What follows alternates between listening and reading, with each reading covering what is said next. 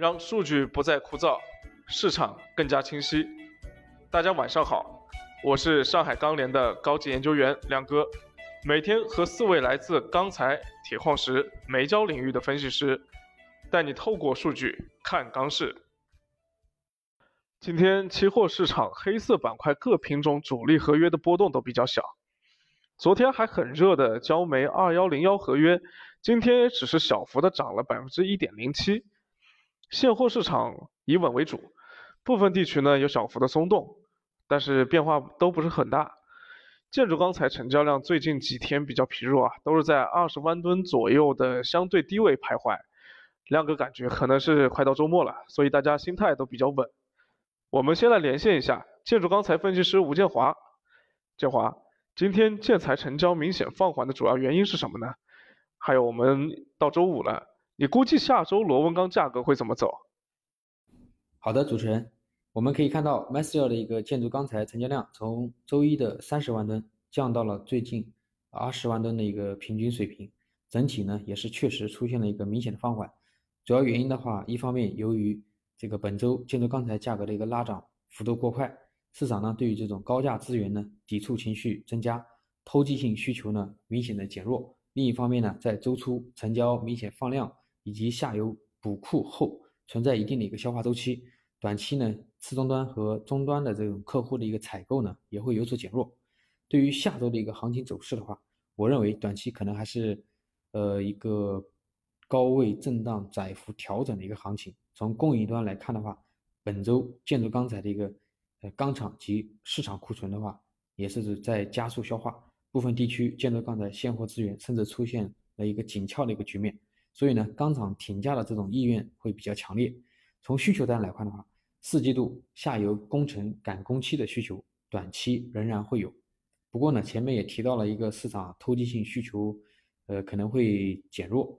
从情绪面来看的话，在价格快速大幅拉涨，并且高价资源成交不畅的情况下，市场整体的一个心态会趋于谨慎。从劳动因素来看的话，近期北方地区呢。进入了一轮重污染天气，部分北方钢厂开始执行冬季限产政策，所以呢，也会给建筑钢材生产带来一定的扰动。今天热卷主力合约收盘稍微涨了一点，但是现货市场还是比较谨慎的。从昨天调研数据来看，热卷的周度产量还小幅下降了一些。那么市场心态怎么样呢？下周价格又怎么看？我们来请教一下热卷分析师张一鸣。好的，大家好。今日热轧板卷呢，全国主要城市价格是小幅震荡。截止发稿时，三点零热轧板卷全国均价报收四千一百零七元每吨，较上个交易日下跌两元每吨。四点七五热轧板卷全国均价报收四千零四十元每吨，较上个交易日下跌一元每吨。分区域来看的话，华东、华中地区价格涨跌互现，华北、东北地区价格小幅下跌，华南、西南、西北地区价格暂稳。今日黑色商品期货市场震荡运行，尾盘呢快速拉涨，零一合约收涨百分之零点七六。现货市场早盘报价站稳，成交弱势，部分商家报价有小幅暗降出现。但是午后随着盘面的拉涨，现货报价逐渐坚挺，但是成交依然没有太明显的改善。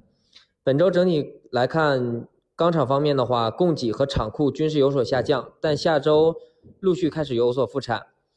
嗯，产量预计将有所回升，而随着价格的上涨呢，钢厂厂库前移的动力是明显加强的。加上进博会的结束，预计下周华东地区陆续开始有北材批量到货。库存方面的话，本周社库继续下降，目前市场库存呢仍然处于低位。嗯，商家呢总总体来看呢，库存压力不大，对价格呢依然形成一定支撑。心态方面，目前现货价格已至高位，市场大多认为后期继续向上的空间不大，但向下还是有所预期。所以商家心态也偏谨慎，短期以出货套现为主。综合来看，预计下周热轧板卷价格或将区间震荡运行。我们看到啊，这周铁矿石期货盘面表现还是比较强的，发运量的下降，还有钢材需求不错是主要原因。那么下周能否延续这一周的强势呢？我们请铁矿石分析师支海雷来为我们解答。嗯，好的，主持人。呃，下周来看。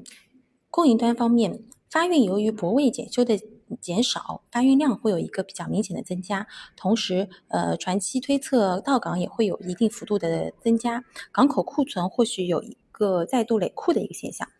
需求端上来看的话，下周正式进入了采暖季，而且内陆有一些冬休的一个情况，所以预计铁水产量将开始有一个趋势性的下滑。不过，短期限产的执行力度可能还不会太严格。另外，还有一些高炉有计划复产的一个预期在，所以整个的一个铁水产量仍然会有一个小幅下降。整体来看，供应的增量，然后再伴随着一个需求的减量，供需差环比是有所扩大的。所以矿价或许有呈现一个震荡下行的趋势，但是这周的一个成材产量的数据还比较不错，然后材的库存还是一个下跌比较明显的，所以给上游的一个原料的话有一个价格支撑。嗯，整个的矿价的话虽然会下跌，但是下跌的一个幅度还是比较有限的。今天焦炭主力合约日内走势波动很大，盘中一度跌到两千三百八以下，但是尾盘又快速拉回到了两千四上方。有点小刺激啊，是不是基本面又有什么新情况了呢？有请煤焦分析师熊超来告诉我们。大家好，今天是十一月十三号啊。那么今天我们看到下午焦炭的一个尾盘是一个大幅的拉涨啊。那么主要的原因的话，也是今天下午有一个。去产能的文件有个超乎市场预期啊，因为我们前面看到山西包括那个河南有很多去产能文件出来，但是呢，今天下午那个河北这边也发布了这个去产能的一个情况啊，包括山西吕梁孝义这边。啊，孝义这边的话，原来有两家企业这两天已经关掉了啊，但是呢，今天下午又出了一个事件，是新闻，是那边省政府开会说要把剩下的四米三也全部去掉啊。那么这两个消息叠加之下呢，可能给超出了大家的一个预期，因为前期我们看到一个去产能并没有再把这些列列进去啊，那这里面的话大概有。将近七百万左右的一个产能啊，在我们的预期之外，有可能会被淘汰掉啊，所以尾盘的一个焦炭有个大幅的拉涨。那么从目前供需基本面来看的话，焦炭目前还是有属于一个供需相对偏紧的一个状态啊，焦化厂这边库存比较低，而且后面有有这个去产能的预期。预期存在啊，那么供应有可能还会进一步走弱。那么价格的话，目前的话，第七轮的一个上涨还没有落地啊，钢厂这边可能还想拖啊。那么这两天的话，我们预估第七轮应该还是会落地的，那就可能就是个时间的问题啊。那么以上的话就是今天焦炭的一个基本面的一个情况。谢谢各位，焦炭基本面还是很明确的，去产能支撑下的第七轮提涨落地也只是时间问题。期货盘面的深水有可能会略有收缩，但趋势上肯定不太适合去空它。螺纹钢库存去化速度这么快，但是由于盘面已经提前体现了，所以反而显得很淡定。